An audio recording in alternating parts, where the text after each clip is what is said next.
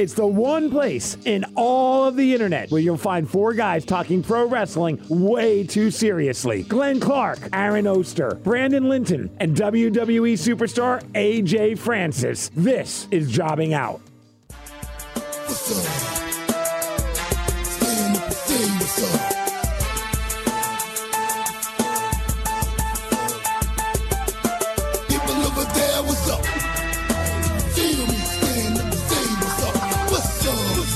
What's up? What's up? What's up?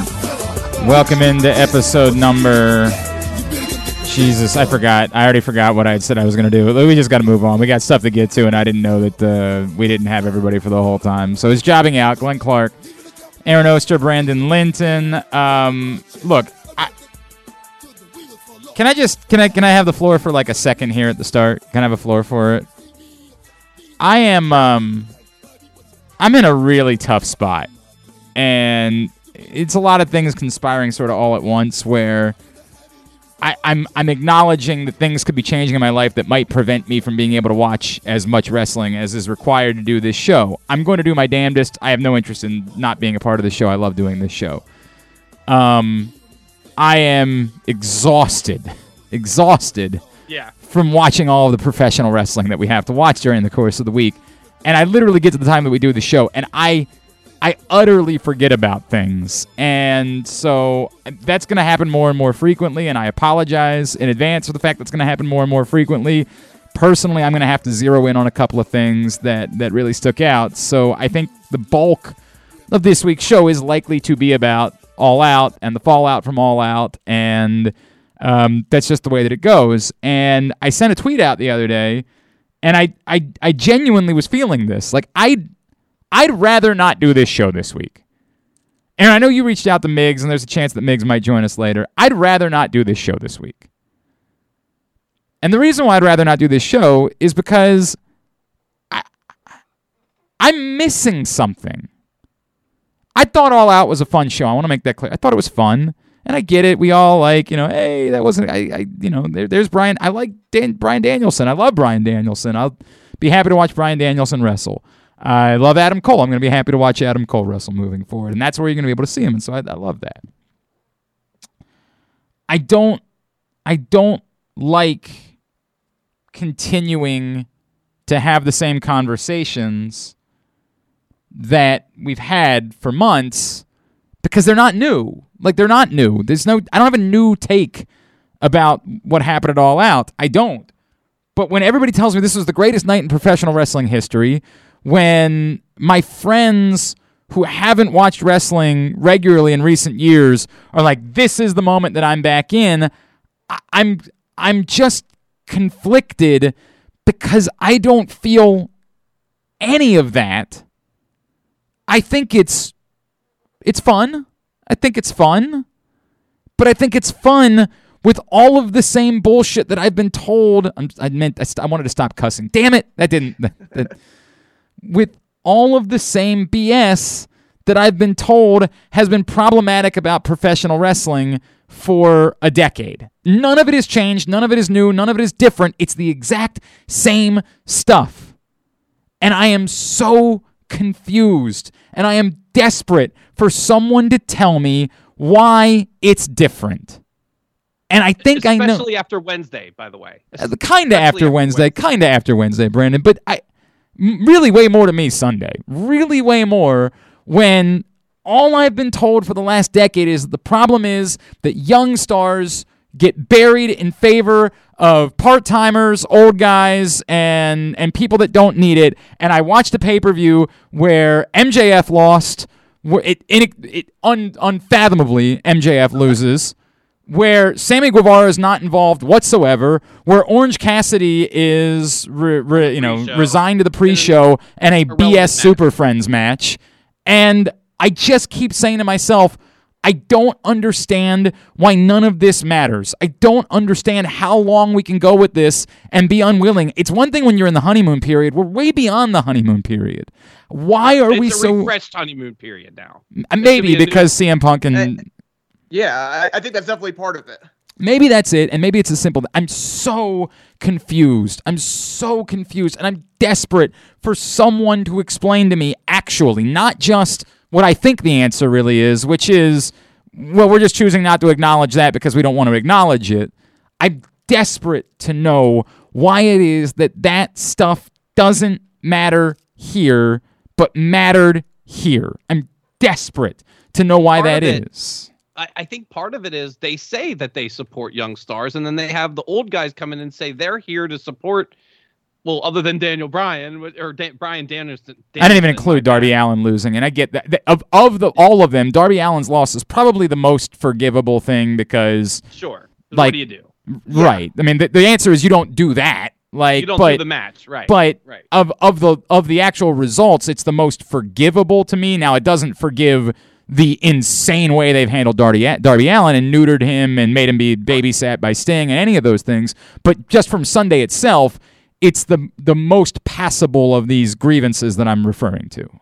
But it's it's the tag team thing again. How they every week they said they're the greatest place for tag teams, and the tag team division is, it's it's that they say things, and then the the people who want to believe them do, but none of it's true. Well, that one, that one, I'm not nearly as bothered by. Like at this point, I'm not I- nearly. as no, I'm right, I hear you. But at the time, right? is that like the we support young stars is the we have the greatest tag team division in wrestling thing that we care about tag teams and we, you know, and we do something different than the other company, which is not even true at all. And and the the, the young stars thing is the new that right. It's like the new thing we've heard four or five people say now on TV, not just it's not just fans or people that are wrestling journalists or whoever saying this stuff. Now you've got CM Punk saying it on the microphone as he says, "What's up, Sting?" You know, you have as as he has a five minute promo with Taz, uh, uh, which uh, As Jesus Tully Christ. Blanchard is ready to do a match with effing Sting. I I mean, there's a million things here. There's so many things here. A- Right. A- Aaron, you're the closest thing we have to this type of like Yeah. of fan on this show. Can you possibly explain it, it reasonably? I've- I, I've been trying to figure this out as well because the, the greatest pay per view ever thing has it flew over my head. I did really enjoy the pay per view overall, and and while I you know and I was tweeting at the time and got into argument, Jericho going over MJF is horrendous, and as far as just strictly booking decisions, easily the worst booking decision they've made as a company so far. Um, I overall enjoyed the show, and I was trying to you know knew this conversation would come up because I was feeling the same thing. I didn't see best pay per view of all time. I saw a very enjoyable pay per view. I saw a very good pay per view. I didn't see the best pay per view of all time. and by the way, I'm gonna be honest with you. I don't even know that like it was a good paper. That's that's all I it was. It was a good pay per view to me that had an explosive, you know, close from two guys that we all knew were going to show up at some point. It just happened to be that they showed up that night. and that's and and what I kind of came back to as far as what I'm basically what I'm missing. You, you had the, the speech a while ago about how when everybody loves something and you don't, we should try to figure out what we're missing instead Right. of just saying everybody is wrong. So the only thing that I kept coming back to is again another speech that you had about two weeks ago when your speech was about Cameron Grimes and about how sometimes as wrestling fans just give us what we want. Don't give us storylines. Just give us moments that we can enjoy. Just give us moments that we want to see.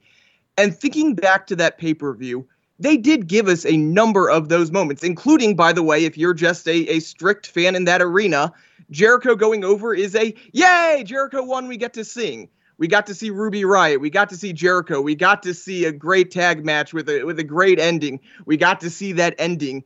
And it was just moment after moment of just them saying, Here, we're going to give you these moments you can cheer for, these moments you can be excited for. And, you know, even if the things are not great overall, in the moment, we're giving you this over So- and over again. so these I- moments to see.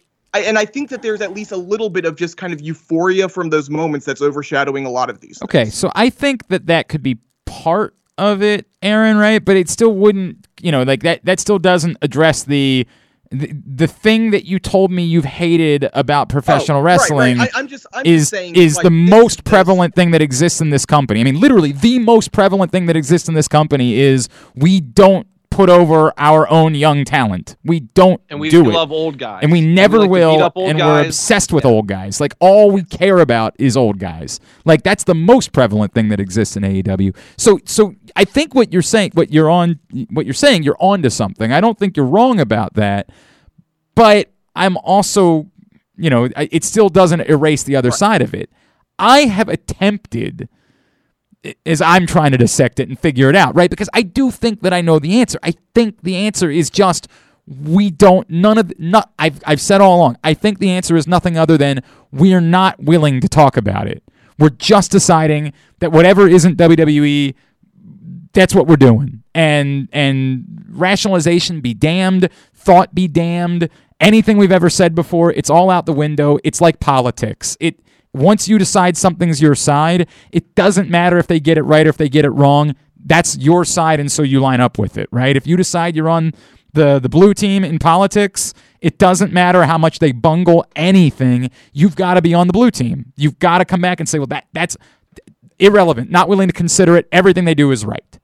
And combine politics with a Homer sports fan because Which is what it largely is politics right now, anyways. correct. it's politics combined with the Homer sports fan, which is like we're gonna pretend now some of these people are a really big deal, but we're gonna pretend like Ruby Riott is a really big deal because she's on our team now and she used to be on that other team, and we really want to stick it to that other team by showing you how much we like her, even though we didn't cheer for shit for Ruby Riott when she was Uh, I, W. I, No, I'm that's- going to disagree Fuck with- you! Don't tell me that people cheered for Ruby I'm Riot. not. Go- I'm not going to say it, be but I on am going to TV. say when she came in, it was a big deal when WWE signed her at the time to really this was crowd. It? Was it? Yes, Was yes, It? yes. I had been talking about Ruby Riott when she came in. You've I said been this is- talking about her. That's Did, this- this did that's she get a crowd that- reaction on WWE TV No, ever? The but- way that she got the reaction on Sunday. and Becky Lynch. That was get she insane. Did. Like I, I agree that.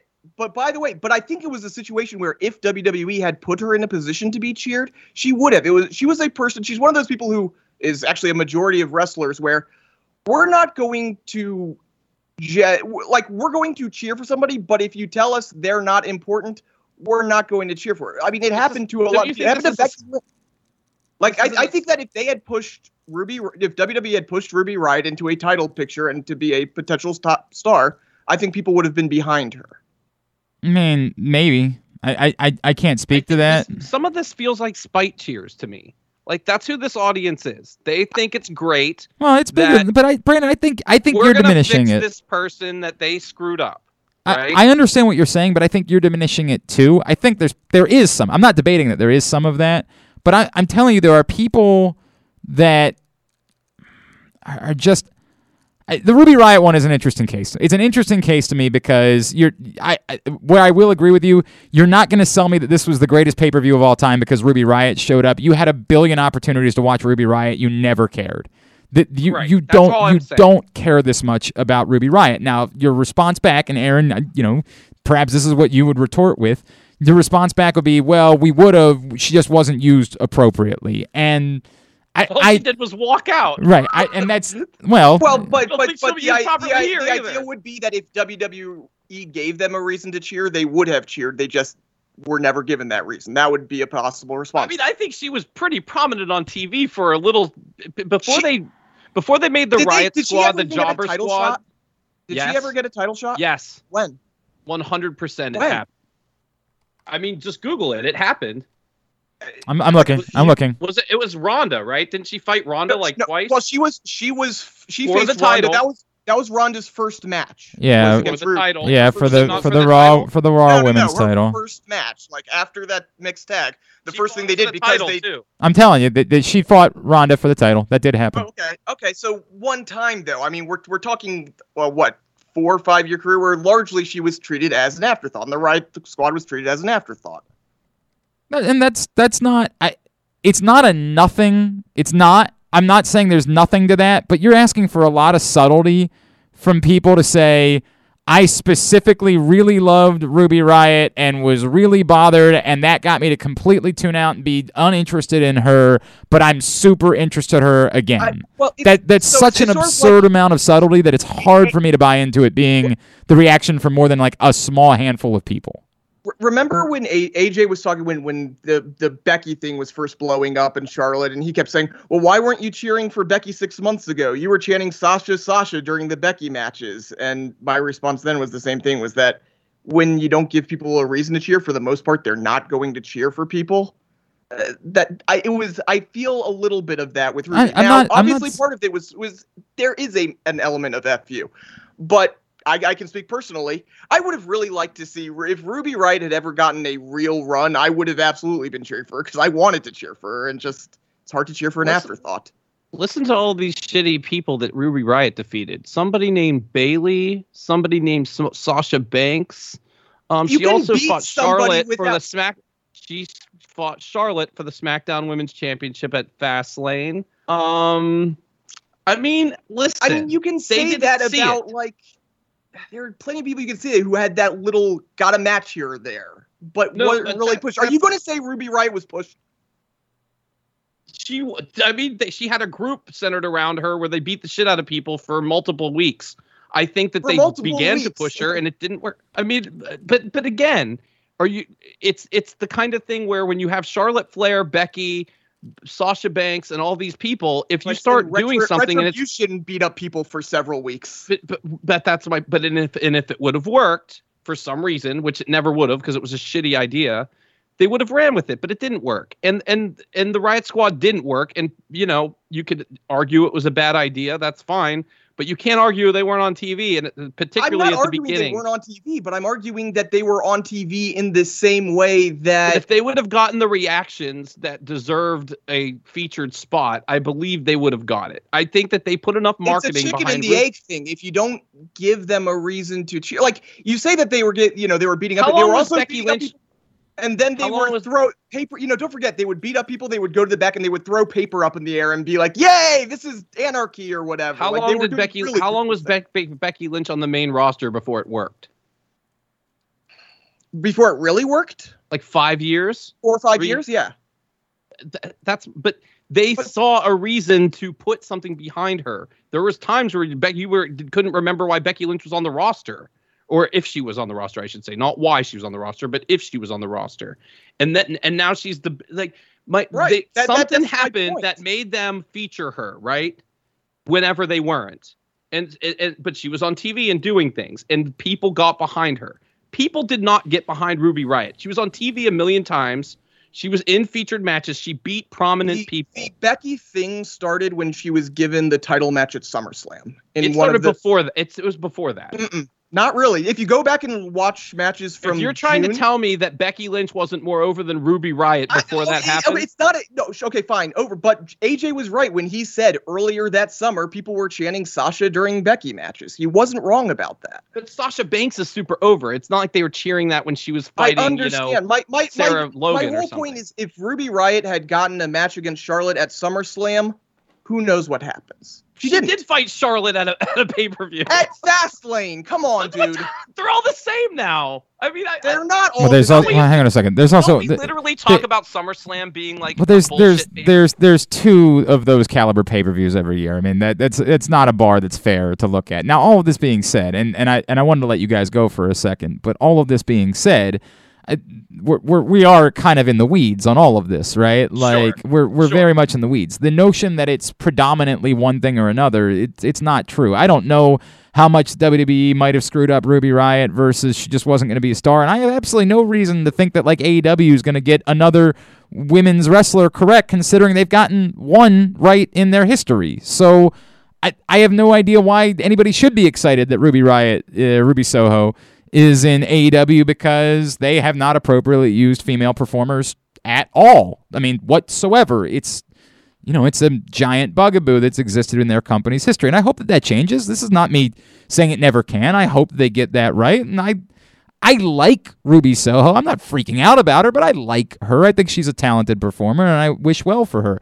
Again, in, grievances, it's it's farther further down my list, right? Like the idea that we're freaking out about you know Ruby Soho when we had plenty of opportunities to watch Ruby Soho and we didn't care. You know, it's silly, but it's just sort of silly, right? It's way further down the list. It's the idea I'm I, I can't separate myself from the Jericho thing. I can't separate myself from Sammy Guevara is does he exist in this company other than to come out and hold signs during commercial breaks now? Like, I- it, is is do you he? think do you think it's that like like if you took off and, and and I think the answer is probably not completely, right? But I think it's part of it. If you took Adam Cole and Brian Danielson off of the bottom uh, off of the end of that pay-per-view, does it get the reactions that this No. is the greatest show ever? No. Or do Sounds people start to say MJF lost? Do people start to say Christian was in the main event and it wasn't that great of a match?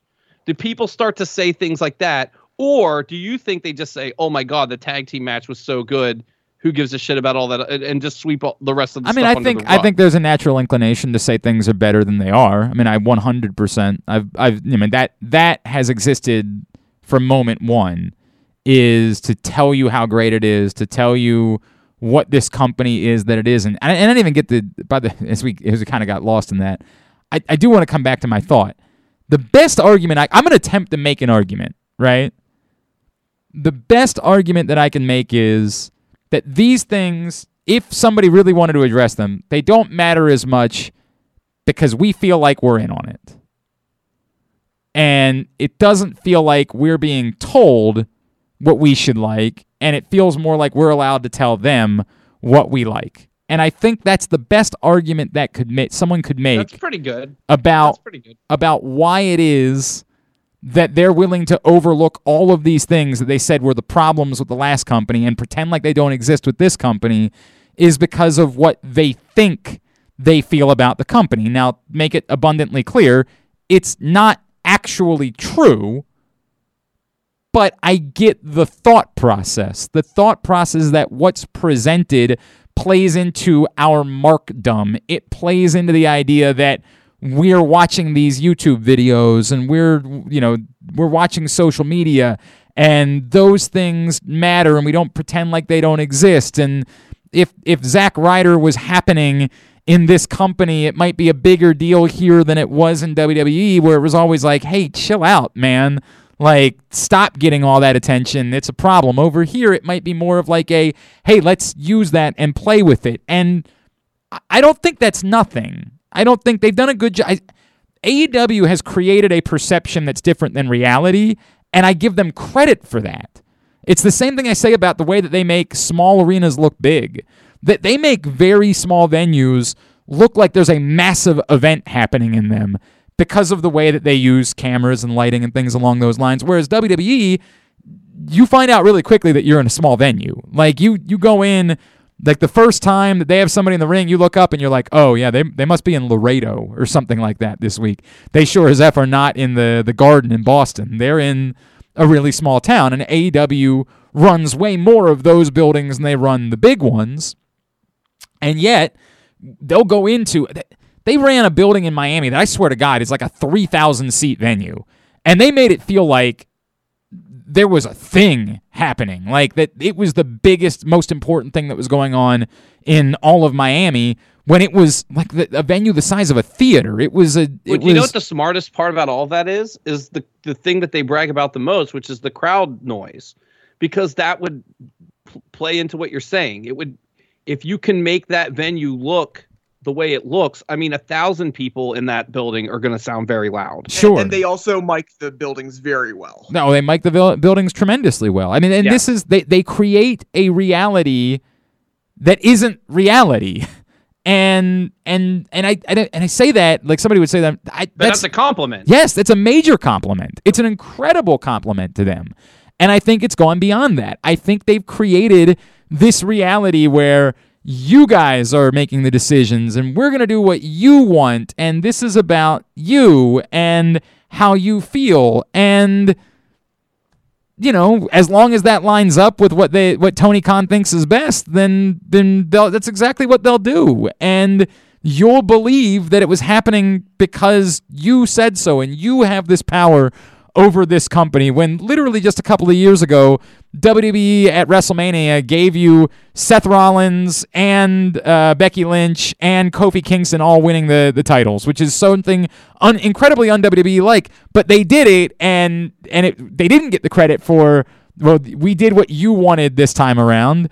We instead continue to, to, to hammer them over the things that they didn't do that we wanted them to do, right? And yet we're not doing that here. And so the only thing that I can keep coming away with is that they have created a perception that is an alternative to reality that that we exist to do what you want us to do and because that's the perception um, that that we don't we are more willing to ignore all of these other things that we will just pretend like they're not going on because it feels like we're getting what we want as professional wrestling fans. Who cares if you're burying the guys that you're supposed to be be lifting up? Who cares that the guys that we said we liked three months ago are basically dead at this point, right? Like, who cares about any of that stuff because we feel as though this is a safe place for us. Am I on to something? It's very ECW in the way you describe that, where you you go back and you know obviously we, we know the stories of ECW, we've read it, we know all the the wrestler stories and everything. The crowd's fantastic, all that good stuff, and for the most part, we have really fond memories of ECW. But you go back and you watch those shows, and there are big flaws in all of the shows. I, you might say less flaws in the storylines, though. Even them, you know, they had old guys showing up and doing things that you know right now we wouldn't like and probably then they you know at that time if WCW or WWEF did them they would do it as well. But they were you know whatever you want to say the rabid tribe or whatever and they were forgiven whether or not they should have been forgiven whether or not it's because they got most things right that they were willing to forgive the other things or however you want to frame it whatever the reason was they f- were very forgivable overall of ECW and it, it feels Well- like a little bit of a repeat here they were tribal, and that's what this is. Yeah. a little bit. There's a little bit of tribalism going on where it's like, hey, like you said, we're part of the team, so we don't criticize the team Mm-hmm. because we're on the team. Um, how will these people react when, not if, when Cody Rhodes defeats Malachi Black in New York? like, will it just be okay? Yeah. And this guy that, that like they just built as a fucking monster over the past two months just gets Well, other than the fact Cody that he had to struggle against um, Dustin Rhodes, Oh, because insane! of course, I mean, of that's course, that's something you should do. You should definitely have him struggle against Dustin Rhodes. That makes a lot of sense. Um, I, I don't know. I, and, and Brandon, that's I can't answer that question. That's the true barometer, right? Is like it, if if you have a guy that you know, this is one of the guys. Hey, WWE screw this guy up. We're all really excited he's here. I love Aleister or Malachi Black. I think he's great. We you know Uh, on uh, say, show, it, say it correctly, Glenn- Taz. It's Malachi. It's Malachi Oh, it's Black. Yeah, Malachi. I- Is it- it according is? to, according to Taz, that's. It, Tommy I, can't. I don't know why. I don't know why. Every time, like it's seep. It's seeped into my brain. He says Malachi Black. Like he's trying to say Molotov cocktail. He says Malachi Black I- Is it every just the time. Brooklyn coming out? I don't. I don't know if that's what it is or. Like if if if he thinks that's how you're supposed to pronounce Malachi, I don't. I just don't know. But I every time I hear it, it just stays with me for like an hour afterwards. Malachi, Malachi. But, but so you know, we've got the guy WWE screwed up. We're all happy he's here. We're happy with what we've seen so far. He kicked Cody Rhodes' head off. He's kicked everyone's head off. He struggled with Dustin Rhodes, but he beat him. And now we have the match with him and Cody. Now, if he immediately loses to Cody, like, how can you tell me that that's what that should, like, he doesn't challenge for a championship? Like, Cody is his championship match, basically, for this guy. I mean, we've seen this happen with a couple of the other people. How to now, um, sorry, uh, god damn it, I keep wanting to call him Luke Harper. We, we Um, don't know what would have happened with. we Brody. don't know what would have happened yeah. with. Yes. Thank you. We don't know what would have happened, but we see what happened with Lance Archer, right? He's just a guy. He's fine. He's just a guy. He's there. I don't even know if he's a guy. I'm being honest with Well, I don't even know. He wasn't. He hasn't. But I mean, he's he's what he was feuding with the MMA guy for a while or whatever. the- the- Kinda. Like- still a thing, but Maybe. Whatever that's going on with with that. Come on, he, he, he beat Moxley a few weeks ago, so it all, all is good. I guess. I mean, I guess. Brian Cage got a big win too. How's that working out? So, I, you know, does that happen to? Uh, I don't know. I just, I just, I, I do think that you know that is the example. Or if you have, you know, Ruby Ruby Soho lose the championship match, which like is fine, and then lose to Jade Cargill the next week or something. You know what I mean? Like, what? When will we be held accountable for Well, I don't. doing? I don't know same that- shit. I don't that know would that- actually yeah, be exactly what Glenn wants. Yeah, I don't know that Ruby Soho losing is part of the problem here. Like Ruby Soho is is, is vastly different than Dustin Rhodes. Like you know, what I mean, like this is. I, I'm in a I'm in a different place with with different people. Ruby Soho needs to be able to lose. Like she needs to be able to lose. She she can't just come No, but in. my point is, if she just comes in, loses two matches, and then she's like one of the hundred Oh, people yeah, that the- come out right. with the Yes, Dark yeah. Order or whatever. yeah, that's and You know that's what a I mean? that's a different thing, right? Like that's a but that's different my thing point. altogether. That's what happens to people that lose multiple matches in AEW. They inevitably join a group with 500 other people, and that's how you see them on TV, or they're on the YouTube show. I mean, that's that's the thing. Like, I, or or they win 100 matches that you never see. You know, I mean, there's right Then- and because then there will be other moments to pop the crowd. I mean, that's what they're relying on. Is that the more I think about it, what they're more they're relying on is the moments over the story. but how many more of those can there And, be? and and that's the question: Like- do they run out of like Now- like we can keep now, saying look, if if Kevin Steen shows Right. up at the February pay per view, there's another moment. Right, I, and I get that, but like that's not CM Punk. It, you know, for what it's worth, uh, like, and I'm being completely honest about this. I I know that it, like, we're saying that it's what turned the tide and made everybody say it was the greatest pay per view of all time.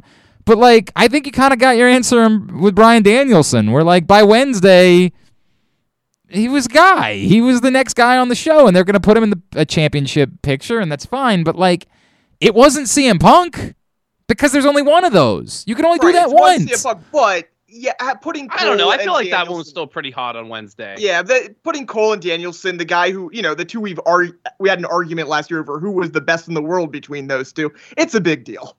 It's a big deal, but like you can't. There's not another moment to come from that. Now they're just people on the show.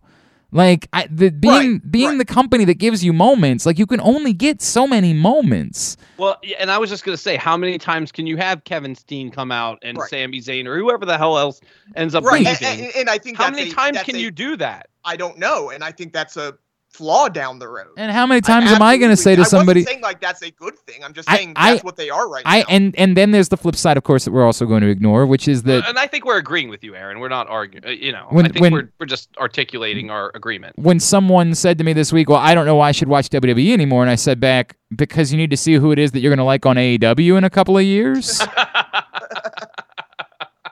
like that, there's that side of it too. Like, is that's the WCW thing? Like, is that all your company is going to be? Is just here, come over here now, and I, there's so much here that it's it's just it's so bloody confusing to me. Because if you just said, "Hey, I like AEW," I I get that, right? Like, I would sure, like AEW all you want. It's flawed, it's imperfect, it's, you know, 50 50 at best in what they're doing well, but like that's that's professional wrestling. You know what I mean? Like that's what we've known of professional wrestling. So if I like WWE, it would make sense that I would like AEW because it's it's the same concept, right? Like it's you get a lot of things wrong, you get a handful of things right you know there's some there's a little bit of something for everybody depending on what you like you'll find something you like you'll find something that you hate that's professional wrestling right so it makes sense that if you're a professional wrestling fan that you would like AEW but you're not saying that you're holding AEW up as this bastion of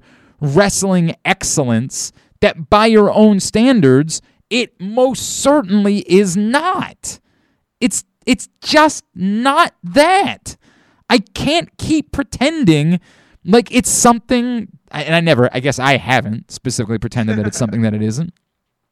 But I'm I'm befuddled by the lengths that we're willing to go to pretend like it's something that it isn't. I'm befuddled by the lengths that we're willing to go to pretend like there wasn't another meaningless championship match on a pay-per-view. I'm befuddled by all of these things and why what they don't the main event of your show being a guy versus basically, you know, Japanese Terry Funk or whatever? You know, No, like I mean, wh- why am I supposed to give a living shit about that match? It had nothing to do with anything. It was a It's random not- stunt booking. Uh, like Brandon, it's not for me, but I, like I don't think I'm in a weird place with this one. This one to me is, you know, it plays to your crowd. Your crowd likes Japanese wrestling. They like Minoru Suzuki, and it was a big Don't deal they to not them. like and one-offs that don't mean anything? Mm-hmm. But it's part of the Moxley story going through it. Like it's it's not it's a one-off match, but it absolutely is a story. I don't know what But it's isn't leading a story to. that you have to watch eight other shows to know No, about? I mean, uh, you you have to be somewhat I mean, familiar I, have, with I know Japanese nothing. I know. I know. Yeah, I, no th- I mean, Minoru Suzuki is probably the third biggest Japanese name in the world, behind what's- Okada. But he's and also, but he's What's also 53 story? years old, and that cannot be ignored. Like But I, Chris I, Jericho is 53. I years old. understand, and He's it's part. By the way, But it's but it. You say that it's part of the problem. What happened on Sunday? I'm Well, saying I- I- that's a problem, but but you like Jericho being on the show, and you've liked Jericho. You said, But Jericho I have was AEW a Jericho was AEW to launch, and then at some point you have to move on from Chris Jericho. Aaron, But but think, him performing isn't the problem. It's him No. winning. And Aaron, Minoru do you think- he didn't win? well, but also Chris Jericho's a huge star. So I mean, you huge stars get more of a pass than random people. But like, Great performers get passes, and I So- I, I think Minoru Suzuki's in that. do you think that match was good? No, I don't. I don't think that they they botched that completely. The match they botched awful. that completely. The match. They, they they gave it eight minutes or whatever. But yes, I mean, I literally saw Moxley and Minoru Suzuki put on an unreal match last year. So yeah, I think they absolutely botched that match. But the idea of having it was not a bad idea. No. in the main event at the end of the show. Again, they botched the execution of if, if it was 20 minutes at the end of the show and it was as good as the one they put on last year, it would have absolutely been the right move. But it wasn't. Yeah, I mean, I, I don't know that that on my grievances again is also fairly low. I, I I am willing I am willing to say that certain things aren't for me, but but can be for somebody, and and that goes back to what I just said about professional wrestling. If it's if I get fifty percent of what I like, and this just isn't part of what I like, or whatever, I I I can live with that and say it's for someone and let it be for someone. That one to me is not. It, it's it it's it pales in comparison to the watching Sammy Guevara come out and hold his cards up to put over Fuego del Sol when Oh God. when what in the ever loving f are we doing? Like what Wait, let's extend MJF a little. what? You have MJF lose to Jericho to feud with Brian Pillman Jr. Uh, I mean, I don't know if it's a feud as much as it's a match, but Imagine, uh, you know, you set it up in Pillman's hometown. You're kind of teasing Wardlow more. That- yeah, I'm, I'm actually kind of I'm in on that, by the way, the the Wardlow thing. yeah, but We've that been in on that. but that was Right, but exactly. but that was So gonna I- I have to happen at some- because of that. inevitably that was going to have to have, happen at some point anyway. It sh- certainly sure as hell should not have happened after he lost to, to Chris Oh, yeah. Jericho. I mean, that definitely. Yeah, definitely. I mean, I, I and- planned before Wednesday to come on the show and say, God, that was the worst booking decision ever. If this isn't the end of the feud and MJF goes over Jericho, I, I don't. I still think it's a terrible idea, but at least it's forgivable. But if you're just going away from Jericho, which is all indications right now, well, yeah, that's terrible. You have to get away from. You've been doing this for for how long? Like you have to. It's you have to get away from Jericho. You have to. I, I, which sucks. It sucks. It's horrendous. It's horrendous that you would end it this way. You had one choice, which was to have MJF come out over top over Chris Jericho. You didn't do that. You failed. I mean, there's just. I, I don't know what else there is to say. You failed. Yeah. It's a. It's a. It's. It's to me you know, Aaron, you said it's the worst, and and you know, considering some of the ones that we're talking about, I, I guess have to think about the, Solely booking decision. I'm, I'm saying strictly choosing winner and loser. okay, maybe, Yeah, Like I, that- that obviously there, ever there, made? there are worse things they've done, but yeah, maybe it might, Yeah. it might be. You might be right I- about that. It might be the worst one. It's it's really it's unthinkably Stadium bad. Stampede. I mean, it was bad, but like, no, I mean, I, I don't. I think they, with what they had set up in those matches, I actually think those were the right calls. Well, didn't we come on here and say that Stadium Stampede, the result of the first one, was the worst booking decision in the history of it? I, Well, I no. didn't find it nearly as bad. no, I I Glenn Glenn said that, like right? it. no, it was. Glenn didn't like But the point was that you had one group that was a group and one group that wasn't a group, and so you should have the group that's a group win the match, right? Like that that that's that's professional wrestling to me. Like why would you ever have the group that isn't a group win that match? That all being said, this is a different thing. This is the trajectory of one of your of who should be the the the the essentially face of your company and you're burying that in favor of a 50 year old man. Yeah. It doesn't And compare. maybe- maybe there was a Cody thing that we're not thinking about. what do you mean? Oh, the, about the decision? I mean, like he Yeah. should never have beaten Anthony Ogogo, but that should the again the mat The I, to Aaron's point, the bigger problem in some of these situations were that the matches happened at all. Um, Sure. The bigger problems were the, the Cody character, is the Cody storyline. right, all of those. As those far things. as who wins, like Anthony Ogogo going not going over Cody isn't the worst thing in the world. Well- it's the fact that that storyline happened. yes, that they ever did any of that. Yes, was a Fair. massive, massive problem. I, I, I do want to twist this a little bit because we've been focusing on the, the crowd side. Mick Foley's comments this week, I do think, are So I. I don't I don't even know what exactly he said because I, I saw a bunch of people So there- talking about it, but but tell me more about that. So there, he did two. The first thing he did, he just put out a video on Twitter, on Instagram, on whatever, basically saying that if he was a young, uh, if he was a, if he was, you know, someone being offered a contract, well, he, he said two things. One, WWE is not the destination you is not the top destination anymore. And then if he was offered a contract with both AEW and WWE, while before it was clear cut he would go to WWE, he does not know that that's the case anymore. He then went on, um, I think it was Sean Waltman's uh, podcast, elaborated on that more, and then he table. He's like, "Look, if WWE can't get Keith Lee right, why do we think they're going to get anybody right?" And then basically with, and and he said this in a way of. Not It's so kinda much massively un- awesome, Yeah, but that- WWE, you need to get your shit together. So so there's a bunch of stuff there, and we can pick at it one at a time. But the Keith Lee thing's a joke. Keith Lee got COVID. Like I, Yeah. I mean, we gotta we gotta call some some. And again, I'm trying. I'm gonna do my best to not cuss. We gotta call BS out when when we do it. I I'm not looking to defend WWE for a lot of things they've done. It's, it's just like us backpedaling on Hangman Page when we found out right that like if now again there's a lot of problems to that there there are still a lot of problems to the hangman page timeline like did you really not know that like right. you know there's there's a lot of things in there but certainly i But can it- but understand that It's enough for me to say. Eh, all right, let's see. Let's see when he gets back. it's complicated for me like because I, I- how long do they give for paternity in AEW? Presumably he's going to be back soon, and they've got that going in a completely different direction. So I don't know, but but we, we gotta we gotta stop ourselves from just saying nonsensical things. We have no idea what's going to happen with Keith Lee. Keith Lee had a very serious case of COVID. He had a massive problem health wise, and I don't know where Keith Lee would be had it not been for that. So. Mick Foley might have a point to make, but that's a really bad way to go about making it because we know the facts in that situation. And there, there's, there's just no truth to Keith Lee being the problem if you're looking at WWE. But let's, let's continue to have the conversation otherwise, right? The thing that we talked about last week, I think, is correct. If you are a an indie wrestler who wants to be cool, who wants to be at the place that's hip, you would prefer right now to go to AEW. With WWE coming out and saying good, because that's where you're going to have to go. We're not interested in the cool, hip indie wrestlers. That's not the show we do. And your opinions about that can be your opinions about that. And i'm not you know i'm not really here to to tell you that i know the answer to the I'd, I'd like to think that there's room for everybody. I think that's what we said when we had the conversation the first time. But i also can't ignore that the biggest stars in wwe history weren't the cool hip indie wrestlers. So so what do we do about that? Right? Like what what does that mean? Does it matter?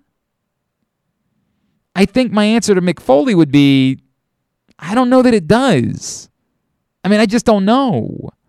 I, I'm if you look like Brock Lesnar, who's the who's the mini Brock Lesnar guy? Well, they just signed Gable. Gable Well, we know Steveson. no, that's a different. I mean, that's a different thing altogether. The guy that literally looked exactly like Brock oh, oh Lesnar. oh, that guy. Yeah, yeah, yeah. Yeah, the- yeah. the- the- I- I- yeah, I know who you're talking about. If but- you look like Brock Lesnar, Parker Boudreaux or Pa- whatever. Thank you. That's exactly who it is. Yeah. Parker Boudreaux. If you're that guy, you're always going to be desirous of WWE. That's who they want. They want that guy. They want superheroes. They want people that children will look at and say, that human being is larger than life. And they've gotten that right a lot. I, I, I don't know how we handle this.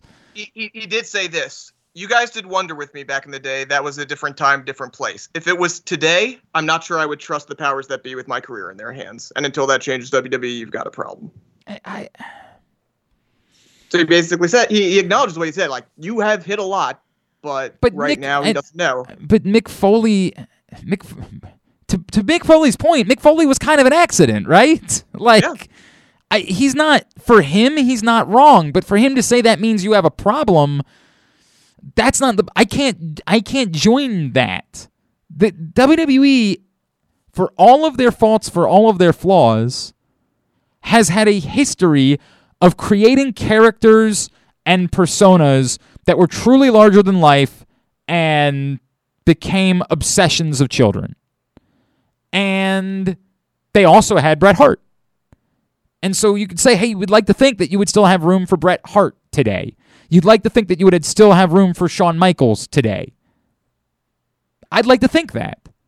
But for them to say we're going to prioritize the Brock Lesnars and the Dwayne Johnsons of the world and finding those guys, how can you tell me they're wrong to do that? That's that's the it's conflicting for me as a wrestling fan because I want it to be both, right? Like I'm that meme. Why can't it be both, right? I'm that guy. But how are you telling me they're wrong to look for those people when their history would suggest they do a good job of making those people stars? Right.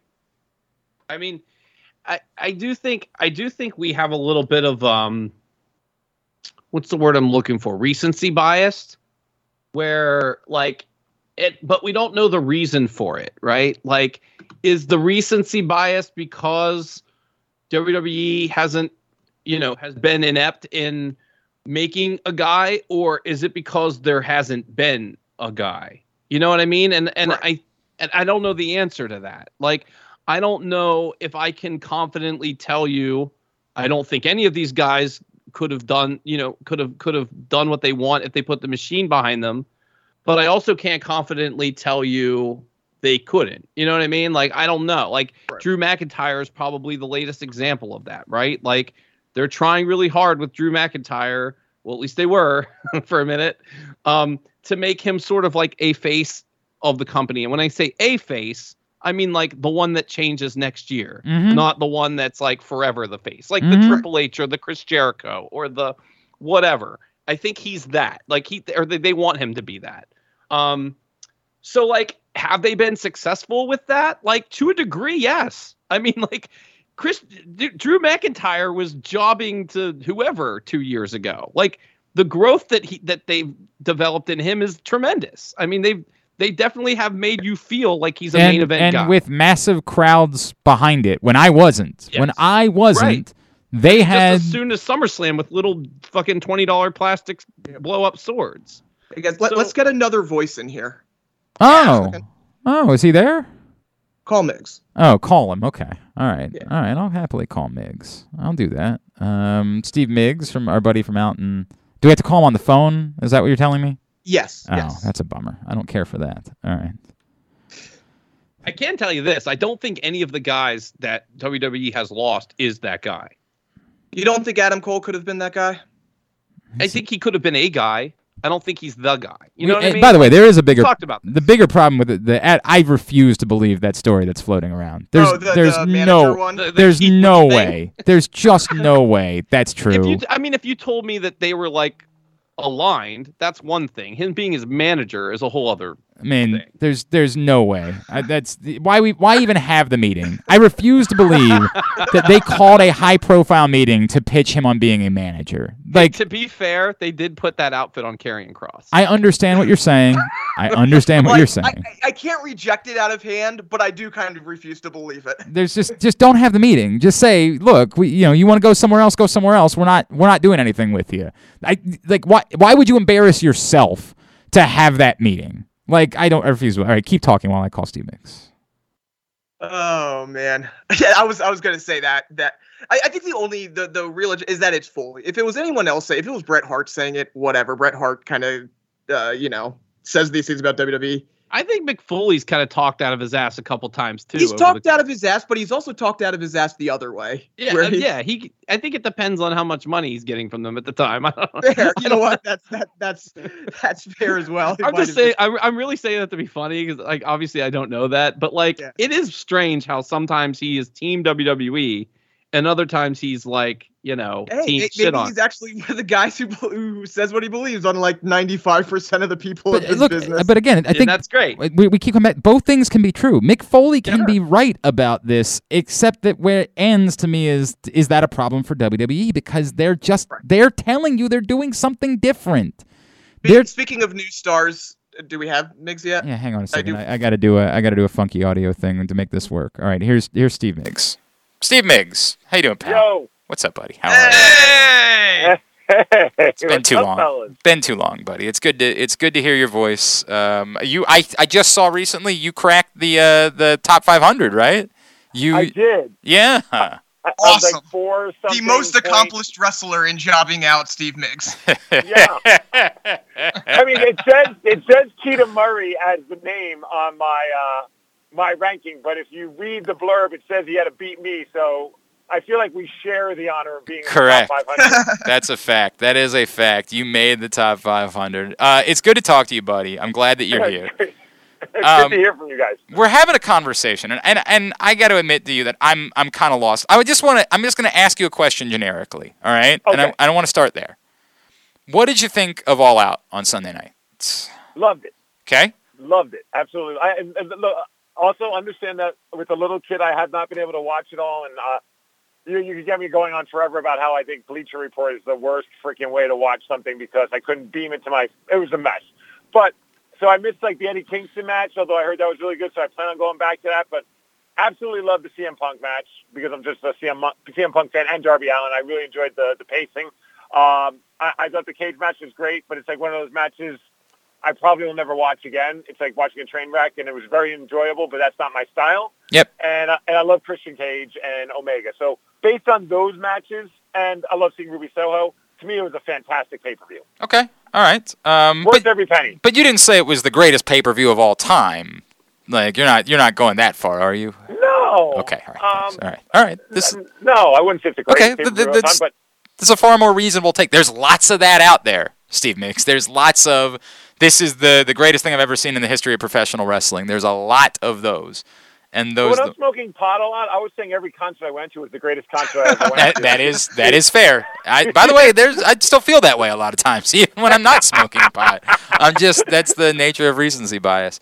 So yeah, there's a lot of hyperbole, I think, with anything that we watch, or you know, people just want everything to be the greatest, and I'm guilty of that a lot of times. But I thought it was a fantastic pay per view. I, I I didn't see anything wrong with it. I didn't think it was as good as you do, but I thought, like I, I said, I thought it was fun. I thought it was good. I thought it was enjoyable, and obviously it had a high moment at the end, right? Like that, the Yeah. the finish of the pay per view would leave everybody on a high, and so I I certainly think that was quite pleasant. But in all, I thought it was it was good. I thought it was fun. I didn't think it was. I'm not quite as high on on it as you are, and not nearly as high on it as a lot of people are, but. You know, I, I, I did. I, I certainly don't think it was a bad pay per view or anything along those lines. I But- would put it as my favorite AEW pay per view, though, for sure. Um, I have to think about that. Yeah, I'd have to think about it too. I don't Yeah. have I don't have a retort for it, but I'd also I'd say I'm not sure how high that bar is. I'd have to think about that when I say it. But I, I, I we're diving into this this question because I am I know I'm an a-hole. Like I'm aware of that.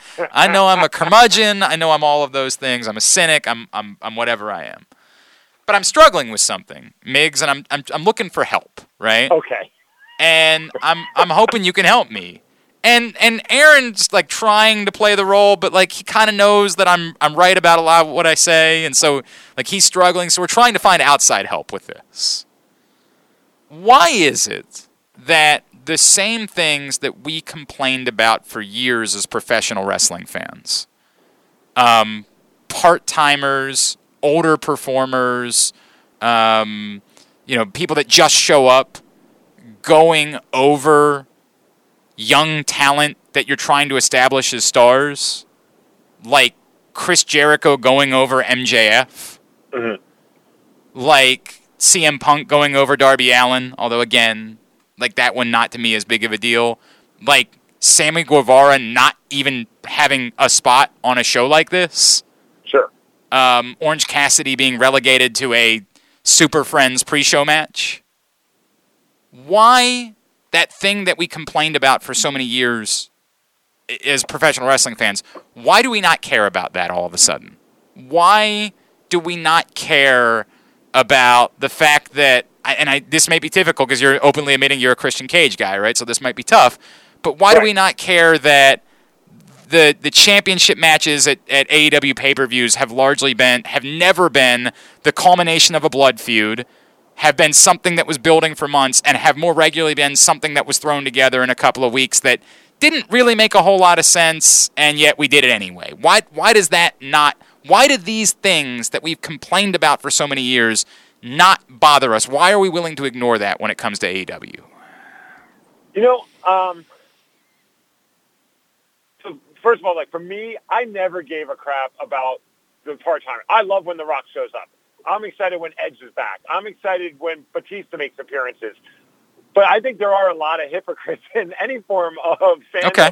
And I think we're really seeing that. You're not wrong. I think there are a lot of people who are okay with this because these are their favorites. These are their internet dollar. Look, I love CM Punk, and a lot of people clearly do as well. And he can do no wrong in the eyes of anyone. But if this was Batista, this would be a completely different argument. So mm-hmm. I don't. I think you're absolutely right. I think there's a lot of hypocritical wrestling fans. I've probably been guilty of it myself as well. But in this situation, I can confidently say I'm just happy when I see whatever wrestler I'm a fan of. If you're doing your parts, if John Cena makes an appearance twice a year, I'm stoked to see him. It's probably better. I don't want to see him every month. I don't want to see him every week. So I like what we're seeing right now with AEW. I do think it's going to be a really interesting thing for them to figure out when it comes to their up and coming talent because how do you keep this many people when you don't give them enough TV time, even if you add more shows? But you Oh, wrestling fans that have never that would that were like you know anti Batista, anti Brock Lesnar, anti this that and the other thing, and probably agreeing with CM Punk back in the days when he was giving those wrestlers a hard time as well. All of a sudden, being like, "This is the greatest thing ever." I don't care that this guy's part time because it's their favorite. It's that I don't have a good answer for you other than wrestling fans, just like any fan of anything, are hypocrites and only apply their arguments when it's convenient for them. okay. I mean, it's kind of what I thought it was for what it's worth. That's kind of what I, I mean- thought it was. Actually, just just to bring it back to something else, like I can see that because you know I'm going to see the Foo Fighters tonight, the 9:30 Club, my favorite band of all time, and like I can admit that they have done some mediocre to bad things, but I probably wouldn't admit it to you. You know what I mean? right. like, like that band is like they can do no wrong, but they can. But Right, if like, somebody- I'm not really if- going to talk shit about it. If you know somebody I mean? if somebody else said it, you would fight them. Whereas I'm still buying like three variants of the new vinyl, and I'm still gonna go to all the shows, and I'll probably never fucking listen to it ever again. But like, Yep. I'll tell you that album was good.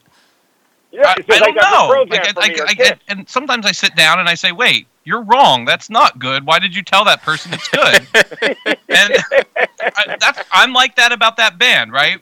And so like I can relate to someone who wants something to be their thing, you know? Like I get it.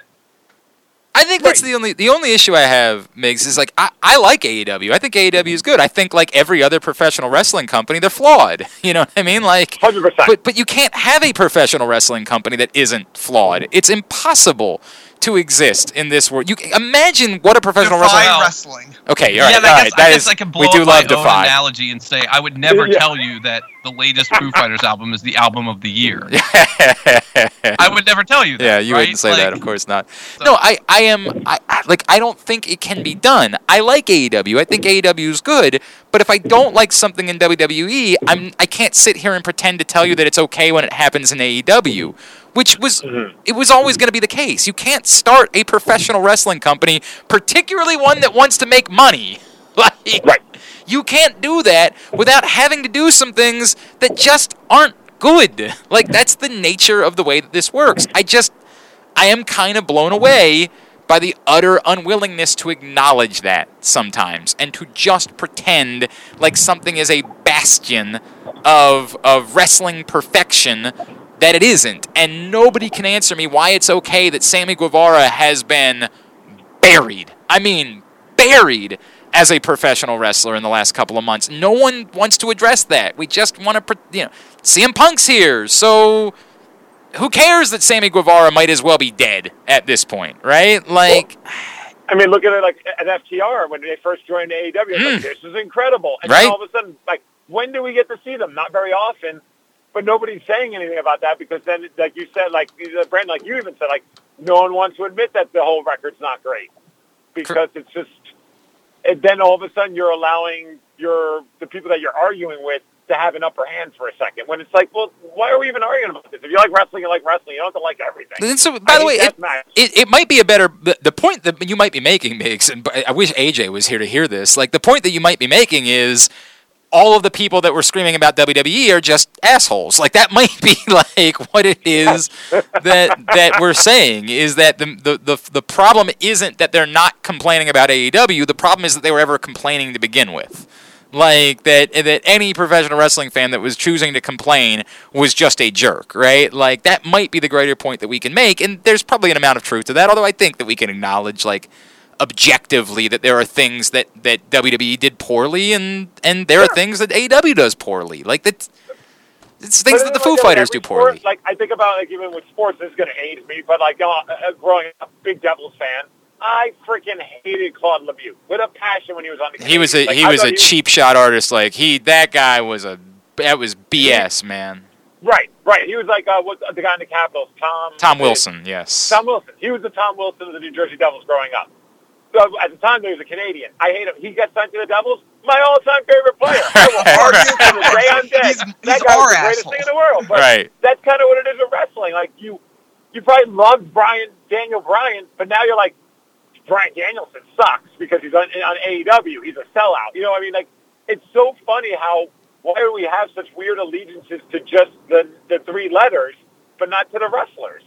Like that to me, it's like, but that's I don't know. Like that's just how people think. Like, no, it's like it's it's it's tribal. It's definitely tribal. There's no question Yeah. about that. And the and the bigger problem to me is I, I I can acknowledge the things that are really good in AEW and that I like, and then uh, MJF might be the greatest performer living today. You know what I mean? Like there is no one that is as sharp as constantly as MJ. And he Right. has. And look, I'm not trying to say he never misses. He has some misses, and they went way over the top this week. And I I really wish they would have reined some of that in, but like I get it what they're trying to do. Um, but at the same time, I'm going to acknowledge there's been nothing better in professional wrestling on television for a year now than Roman Reigns. Like we Right. we can't pretend like that's not the case. Like Roman Reigns has been the best thing in all of professional wrestling. And both things can be true, and that's okay. And you can watch these shows, and that's cool. But pretending like one is amazing, and the, well, except for Raw, Raw sucks. like I can't get over. it. dude. I haven't watched Raw in months. I you, you- by- God Tell- bless wait, you. wait, wait, Glenn. Tell him your gatekeeping thing. It's like we Oh, can yeah. say we like Roman Reigns, but it's like you know normally Right. WWE sucks. Right, but, yeah, Roman Reigns is correct, good. correct. It's definitely. I had a, I did a whole thing about gatekeeping not all that long Oh. ago. Like it is. Gatekeeping is the is the bane of I think every art in this world. It, you say I that, can't except it was the thing that, that I needed at some point in my life as a young pot smoking white man. I needed to Yeah. learn to stop being obsessed with the Dave Matthews Band. And thankfully, there were gatekeepers. And because they existed and I realized how terrible they were, it made me want to get away from the thousands of dollars I was spending every year on the Dave Matthews Band. So as it turns out, they were a necessary part of my life, gatekeepers were. But his cover of All Along the Watchtower is still one of the greatest Uh, live I'm not. By the way, I still think I still think they make better music than people give them credit for. It's Yeah. just that I needed to stop going and seeing them 20 times every summer all over the country because I needed to get you know like more direction in my life and and do productive things, things along those lines. But thankfully, running into their gatekeepers and realizing how big of an a holes they were made me say I don't want to be here any longer. I Glenn, no that's longer. a lot of grilled cheese sandwiches. Oh, it's so many grilled cheese sandwiches. so many. we're- Dude, we're witnessing it now here in Seattle with, you know, we, we we're about a, a couple months from having a, an NHL franchise Yeah, the Kraken. first time Yeah. with the Kraken. And it's like I'm a lifelong hockey fan, and it is annoying as all hell to listen to some of my hockey friends like giving people shit for trying to learn about hockey. I'm like, motherfuckers, like we don't. Ha- they're we're all day one Kraken fans. Like, Correct. let's stop trying to make people feel bad because they don't know what icing is. Like, let's teach them as opposed to Yep. shitting on them. Welcome on, welcome aboard. Welcome aboard. One hundred percent. Glad that you thank thank you thank you for liking the thing that I like or trying to like the thing that I like. How can I help you get there? And I've always said wrestling and hockey, there were always parallels for me because when I met someone that liked one of those, I knew I could have a fun conversation with them. It was never like, I'm going to try and prove I know more about it. But then people have that mentality. Oh, oh, it's so gross. It's so Speaking of gross. wrestling man. and hockey, did you guys have you guys watched that Netflix documentary, The Crime and Penalties? no. It's about this mob, the guy that was based on Tony Soprano, I guess, like that, that Jimmy Galante. He's a mobster. he bought his son a minor league hockey team and, and Oh. let his oh! son be the general manager at 17 years old. Mind What? you, he also his son is a huge uh, wrestling fan. He had pretty much the attitude era show up to his birthday party when he was a kid, like The Rock and Triple H. John Cena I saw up those during- pictures that you shared. Dude, it's, it's fucking amazing. If you like wrestling and hockey, it's the greatest documentary. And in Monsters, too. It's the greatest documentary ever. Okay. All right. All right. It's going. And- I'm in. Yep, on one hundred percent, one hundred percent. The next time we talk, I promise you, I will have viewed this. I promise you that I will have viewed this. So Uh, the kid that runs the hockey team is a big wrestling fan, and you can actually it's like he kind of has the wrestler mentality and how he created this hockey team of goons. It's awesome. All right, all right, all right. Damn it! I wish I would have watched before we talked. Oh, I wish we would have watched before we talked. All right, you're gonna have to come on next week then. That's just the way that it was gonna go, so we can talk more about it. Um, uh, what's going on in your world? So tell me what what you know. Danhausen. Yeah, right. Dan Like, that's, Danhausen. that's not that's not nothing. That's not not a big deal. So, dude, like you know how like people who like did the joke of wrestlers in the sense of like you make that list. I've never like made like an actual list where I put it on like you know I've been wrestling for a couple of years now on the independent level here, but in my back of my mind I had like a handful of guys that I've always wanted to work, and within the last couple of months it's been very weird. Like I've been very lucky, and I, I, I you know I've also like busting my ass to try and get to that point where promoters can trust me with these fly-ins. But the main two guys were Warhorse and Danhausen. I was like, I just want to work those guys. I never told a promoter. It was just kind of like in my own head and like in a weird way, maybe I willed it to existence or, you know, I just love those kind of characters in wrestling. Like that's my style. And uh, a couple months ago, I got to work Warhorse, which was awesome. But the number one guy for year, a couple of years now has been Danhausen, and I just worked a match with him at Without a Cause, and dude, it was it was everything. I, I, it, it sounds kind of like cheesy, but it was everything I hoped and more. Like not only was the match fun, I mean, it wasn't like a five star classic, but that's because I'm not a five star classic wrestler. Um, but it was the crowd. Basically, everyone that was there, they bought tickets to see Danhausen, and and we gave them the greatest hits of Danhausen, and had a lot of fun. And you know, the crowd's cursing me out the minute I get out there. They're chanting "fuck Steve Migs," and so I yell at him because I'm like, "These are your fans, and you're letting them curse at me." So then he reprimands he reprimands the fans, and for the rest of the match, the, the crowd is coming up with like F Steve Migs, verified butthole, uh, you know, like all these non heck Steve Migs. It was so fun just to like be in the middle of this match and listening to this crowd come up with more and more creative ways to basically tell me to fuck off without saying the bad Oh, word. Oh, that's tremendous. Oh, that's Yeah. so good. Oh, that's so good. I, I need to know something. How did you not accidentally swallow any teeth? that was a very weird sensation. Like, you know, you can mentally be ready for something like that, but you know, he, uh, he, he, he, he knocks me down, pours the teeth in the mouth, and you feel these teeth hit the back of your throat, and it's like, you know, like you genuinely do want to just start vomiting if that makes like not like it's not like disgusting in taste. It's just like whatever they were, it's teeth. Um, but Whatever they were, teeth. it was weird, dude. And then kicks you in the face. I've never been more happy to spit teeth out of my mouth. And you see people like picking up the teeth off the ground. I'm like, man, I guess we Ew. forgot what world we're in right now. But like, thanks for collecting my saliva covered Oh, teeth. I guess. oh, gross, gross. I want one. Go back and find one for me. I want one. Yeah, right? by the, by the by the way, the weirdest thing ever. So I listened to um, Conan O'Brien's podcast. It's, it's Yeah. fantastic, and he does one that's like you know with a celebrity. But they started doing Conan O'Brien wants a fan, and they do Yeah. like one or two fans a week that he'll bring on chat for 10 minutes. And Dan Danhausen was one of them. Yeah. He was the first, I think. Well, oh yeah, that's right. He was Yep. the first one, and it's an outstanding. like having him tell Conan O'Brien what he does and hear the reaction Yeah. to what he does is so amazing. Yeah. Well, you Remarkable. realize how inspired by The Simpsons the Dan Danhausen character is, and also inspired by Yeah. Conan. So it's like he's telling Conan basically like a wrestling character that Conan probably could have created in, in like some kind of workshop in the in the Simpsons world. You know what I mean? Yeah. Man, man. It man. was, and dude, And that you guy's beat him. like just. I mean, what a brilliant mind! I mean, it was it was fun planning a match and putting it together, and you know, the funniest part was before we even had the match, a fan showed up in the alley, which is not sketch at all, but wanted to say hi to Danhausen, gave him a box of cereal, uh, Count Chocula, and so I was like, "Oh, nice, thanks, I appreciate this. Very odd, but you know, very odd, very evil, I guess. I Yep. don't know." Yeah, perfect. And then the guy pulls out like 28 by 10s that he printed, Oh. wanting Danhausen to oh. sign Oh. them as like a thank you for the $5 box of cereal. I'm just like, man, talk about What a what a No, you, you just went from coolest fan to worst Yeah, person on the planet. That's a What a wrestling fan in a nutshell, right there. God. Sometimes. in your head. You're like, this this guy's clearly going to try and sell these things.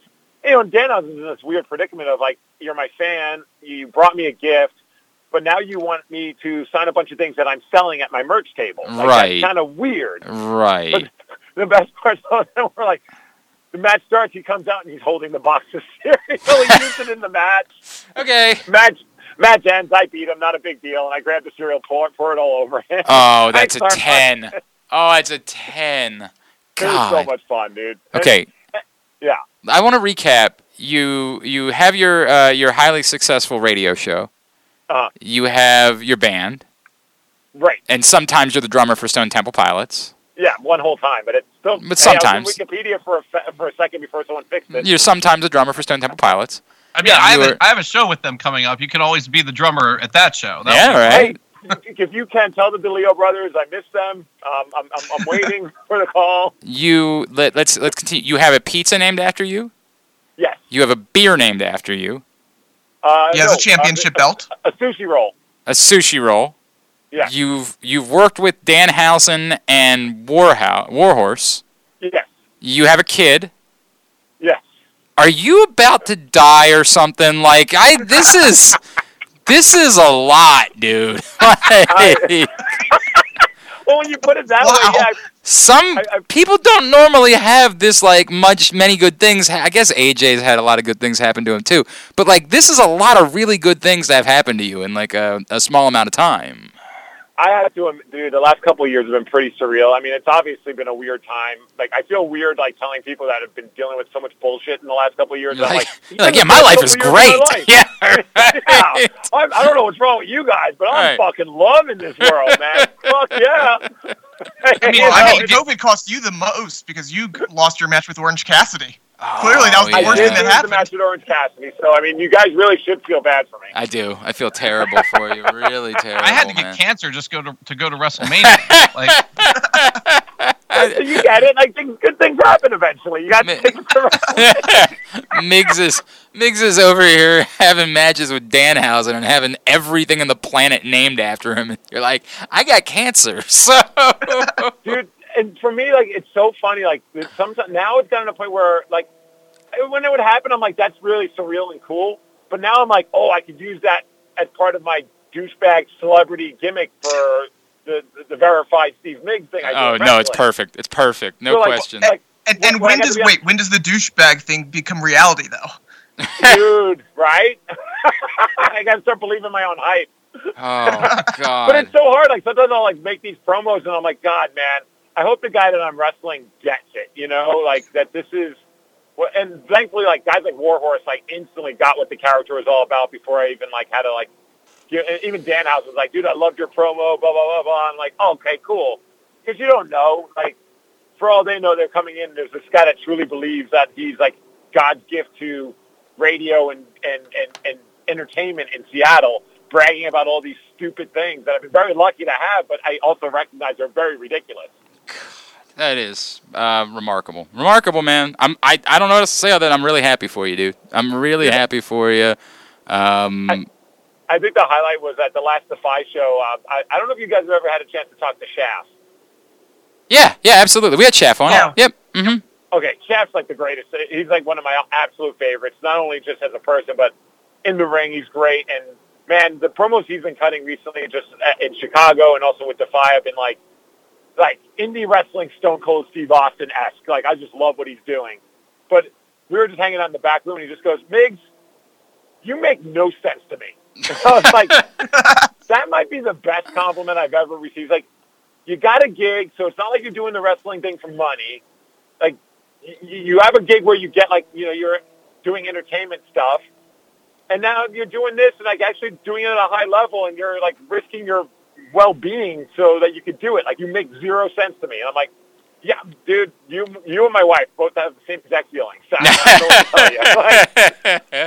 Like, I I just if I can get a chance to do something, I'm not I'm not gonna like like even with the Stone Temple Pilots thing, it was just during a stupid interview we were doing with them, and I mentioned how like my band like some of the stuff we've been writing has a very like Stone Temple Pilots esque vibe, and I've been always in, in, influenced by the drumming and the style, and they're like, oh, you play drums? Do You want to play drums with us?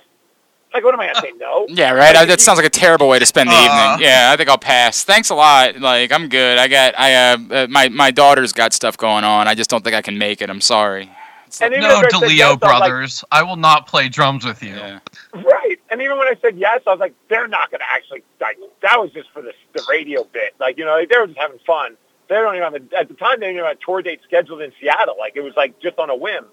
Then we interviewed them to promote because they were playing our radio station festival. And they're like, hey, you're still going to play drums with us? I'm like, oh, that was really a thing? Yeah, sure.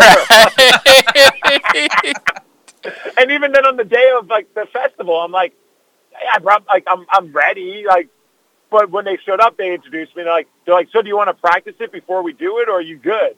oh. And I'm like, um, and I'm like, so we're really doing this? And That's- like, yeah. I was What like, song did you like, play? you guys want to practice it? I will, but I, I I know the song, and you look like you're busy eating lunch, so it's up to you guys. What what song? and they were like, "Oh, we appreciate that. We really don't want to practice it. We just figured we should check."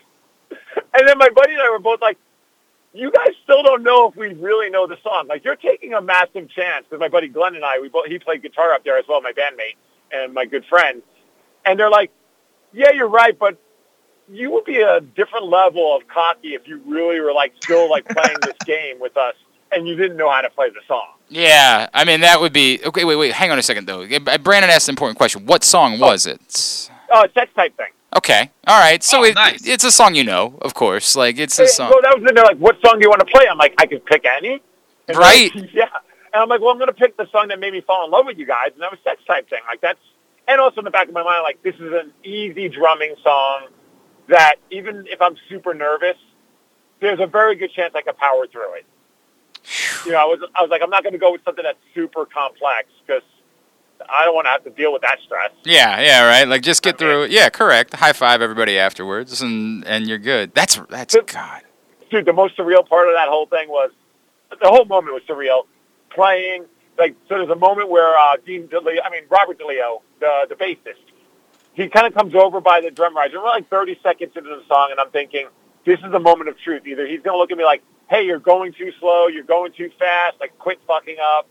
And so I'm looking at him, and like my heart's racing. I'm still playing, and he just gives me this big ass smile, and I can read his lips. And he just goes, "Fuck yeah!" And I'm like, "Oh, thank God." Then Dean DeLeo comes over and gives me like the the nod as well, and then the singer Jeff Gutt comes over, and I'm like, "Oh, this is the greatest thing ever." The song ends. You know, they give they pull me out to the front of the stage. The crowd's going crazy because it's our radio station festival. So I mean, like I'm. I'm I'm playing. I'm preaching to the choir. I'm in a good. I'm in a good spot with our audience. You're in a safe place. Yes. Right. Walk off the stage. Who's standing on the side of the stage watching the whole thing? It's Gavin Rossdale from Bush No sh. because they're playing that show too. And I'm like, well, as I'm walking, he goes, "Hey, good job." I'm like, "Oh, thanks, man." Thanks. Take like four more steps later. I'm like, "That was a really handsome man." Fuck, that was Gavin Rossdale that just said, "Good job."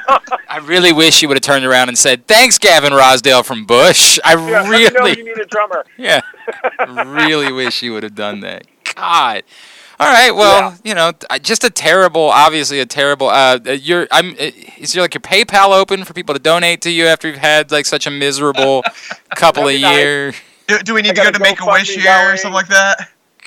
Uh, catch me on OnlyFans uh, as well. Shoo. Shoo. I'm getting ready. I'm getting ready to go there myself. Uh, can we plug anything for you, or is your life too good? Is your life It just was- simply too My good? life's that- too good, man. Like, don't plug me. Plug one of you guys. Like, you guys need that. No, okay. oh my god! Wow. Oh my Hey, we god! can't plug Stone Temple Pilots. Yeah. Steve Migs coming out right there. Yeah, we can plug Here Stone Temple Pilots coming part. to Ramshead in Baltimore Yeah, on November 9th. Yeah, go to that show. Don't go to do anything Migs does. He doesn't need it. Don't do any of that. Steve Migs. I mean, heck, Steve Migs. You know, That's right. Yeah, yeah. Danhausen's gonna be really mad. Verified butthole. Right? Uh, at I'm Steve Migs is how you follow him, and and he'll probably be popping up. I'm pretty sure next week we're gonna find out that like he's got he's in the next season of Ozark. I'm pretty sure that's the trajectory that Migs is on right now. Is that They're, they're, they're, bring, they're bringing Okada to the SOS island, and he's going to wrestle him.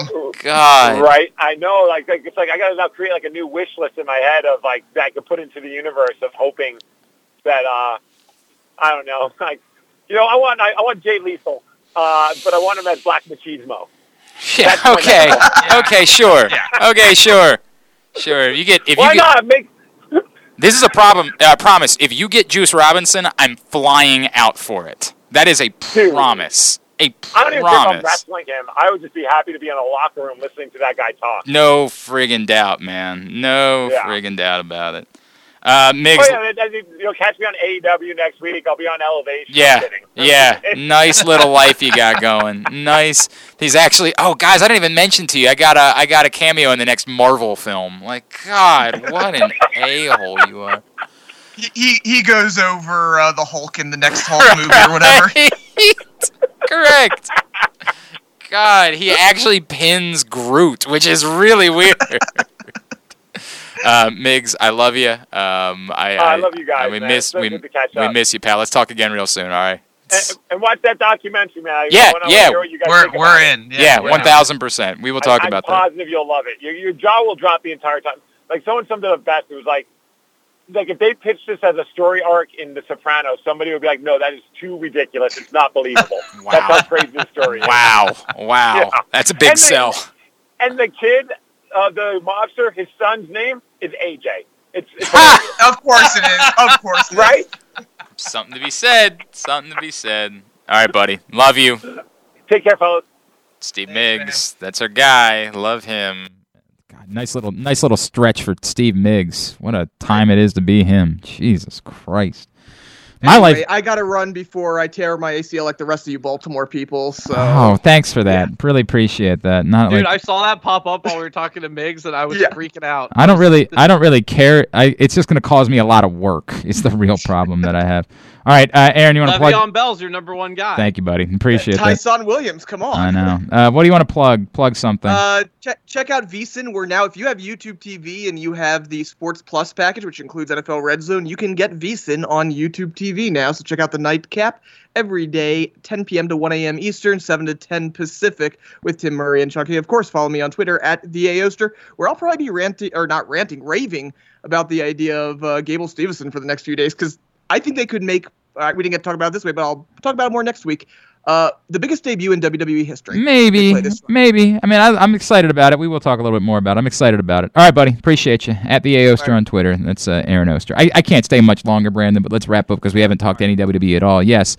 Uh, Gable Steveson, it started coming out a couple days ago. Finally was made official today as we tape on Thursday that he is coming to WWE.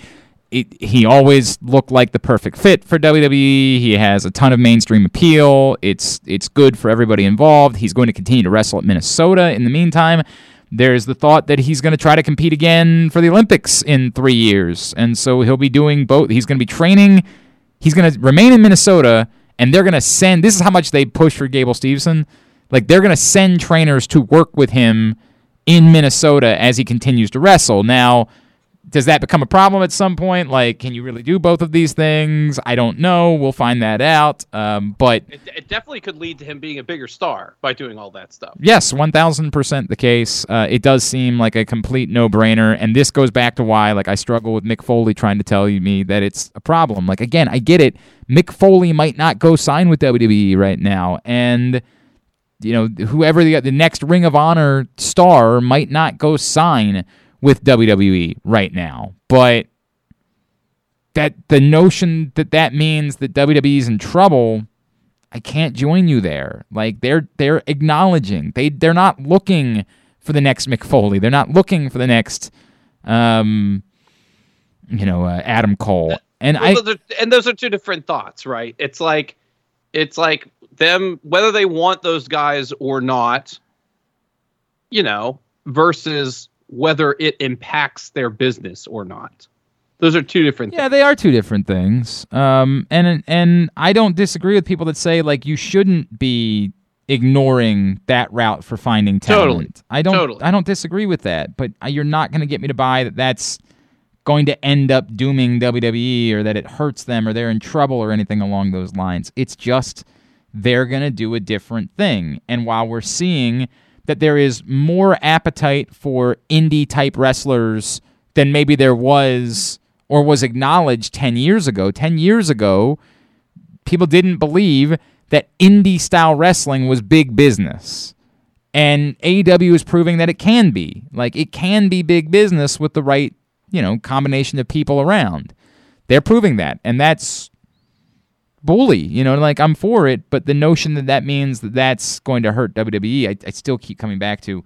You can say, hey, at some point this bubble bursts. There's only so many dollars that can be spent on professional wrestling. You can't help but lose some of your traction in the process. M- maybe, maybe, but let there be actual tangible signs that that's the case. Then Mick Foley saying, I might not have signed in WWE, to which WWE says, okay, that's that's you weren't really who we were looking for. That's not really what Yeah. like we're going to end up doing. Um, they're they're going all in. You know, you you joked about it last week, but they're going to do the everybody's competing for the same titles thing on. I- This just goes back to why it's such a problem. There's there's a bigger issue here. Like they still haven't announced when the draft might be. Um, I guess No, we they have. It's, did it's they October first. Did they officially announce it's at Baltimore or did It's so Aaron pointed out that we were all dumb because we were all sharing that link for the Baltimore event, and it literally said draft in the. Um, but they still haven't like an- they haven't announced that though. They haven't like it the commercial. So now the commercial for the Baltimore show does say all superstars will be there for the um for the WWE draft. It's a WWE draft night in Baltimore, is what I believe. But like it it's still they sort of haven't this, said it on the show, and that's You're what right makes it that. weird, right? Like it makes it weird that like all this stuff is out there, but they're not telling you that it's The- really the- happening. Here's the one thing that doesn't make it weird. The one thing that doesn't make it weird is that we know that they they are about short attention span theater, and that's a month away. I could see them making that announcement next week on Raw or something. You know what I mean? Because that's Right. within the window of when you think people are paying attention. Uh, otherwise, you're just saying it a hundred times for the next four weeks, which you know they have done too. But that's also true. That's also true. Um, you know, but that's it's sort of why, as we keep talking about, it's why they're doing these like super house showy things, um, and they're going to continue to do them through the pay per view. At least, I do think well, it's I don't think that's why they're doing. Oh, sorry, I'm sorry. You meant on the sh- actual show. Yes, correct, correct. That's why um, they're gonna. And look, I at least it's better to do the house show right at like it, they're not doing the draft before the pay per view. At least they're gonna do it after the pay per view. That is, it's a very. I'm giving them credit for something I shouldn't give them credit for. It's a very low bar, but credit for that. It's it's a better thing than doing it before. I will give you one asterisk to that. What? When is the Saudi Arabia show? oh, I don't even know. It's October something, right? Oh, it is it? Hang on a second. I'll tell you. There is a chance that matches for that are announced before the draft.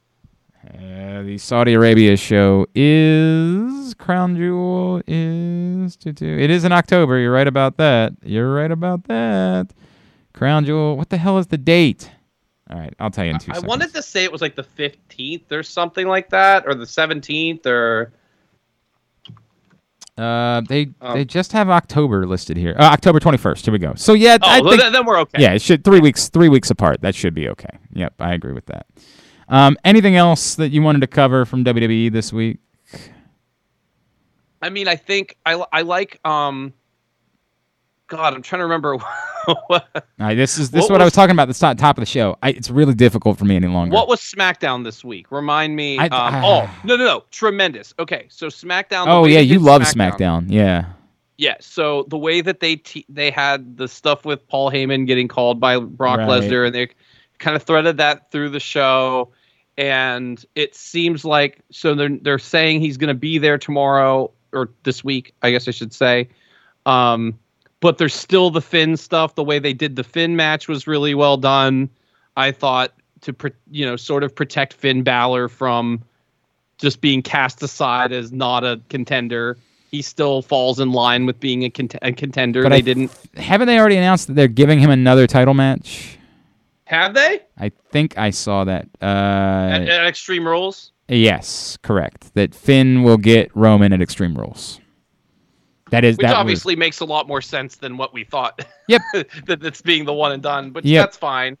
But I thought the way that was done, I thought it was really well done. I thought the Usos, man, I can't say enough about how far the Usos have come through this storyline as believable main event talent. Not just that, but talkers. I mean, like, th- both of them are really good on the mic, They're and I don't know if we really had a lot of time to see that before. Um, It's why I thought that Jay could be in the main event of WrestleMania. Like that's you know, Um, you know, it'll be interesting to see how how all this stuff plays out with, you know, and again, I, I mentioned this before, and, and and you know, I think we all said they would be really dumb to do this, and I was even dumber to suggest it, but I, I they cannot. Let me stress this: they Mm. cannot turn Roman Reigns face. Cannot happen. This- I'm very concerned. I'm, i like the more that this goes on, you know what what how how this Paul Heyman stuff is going to play out is going to be very important to keeping this. You are talking about the idea that at the end it's a it's a swerve where Heyman swerves on Roman and makes Roman seem something like sympathetic. that. I, what I what I think the right thing to do would be to have Heyman continue to play both sides for like a fairly decent amount of time. Basically, he negotiates getting Brock to Raw or something. You know what I mean? And sort of keep this looming for a little bit. I think if they're just, you know, we what do we know about his deal? 18 months, I think it said. something like that. nine matches or something like that.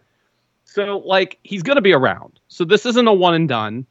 Um so I, I man, this feels like WrestleMania to me, and I know there's problems with that if he's you know he can't win and all that stuff. Right. But this just feels massive. Like if, as massive as John Cena and Roman Reigns felt, this feels in that neighborhood to me. Well, it definitely doesn't feel like something you should be doing in the fall. I don't disagree with that.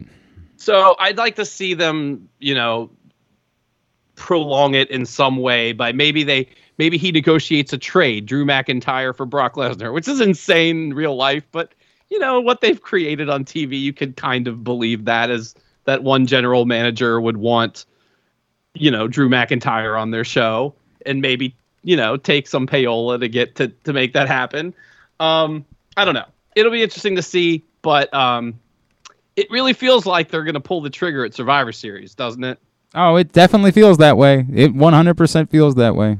Although, what if my theory is right and they still do it? Like, what if Brock Lesnar goes on to win the title and that's how you get the Survivor Series match? You don't get the real one where Bro- where Roman can lose his title, but you get the fake, you know, prele- you know what what do we call uh, exhibition Oh, match yeah. of champion versus champion? Yeah, correct. Something like that. Yeah, that could be. That could be.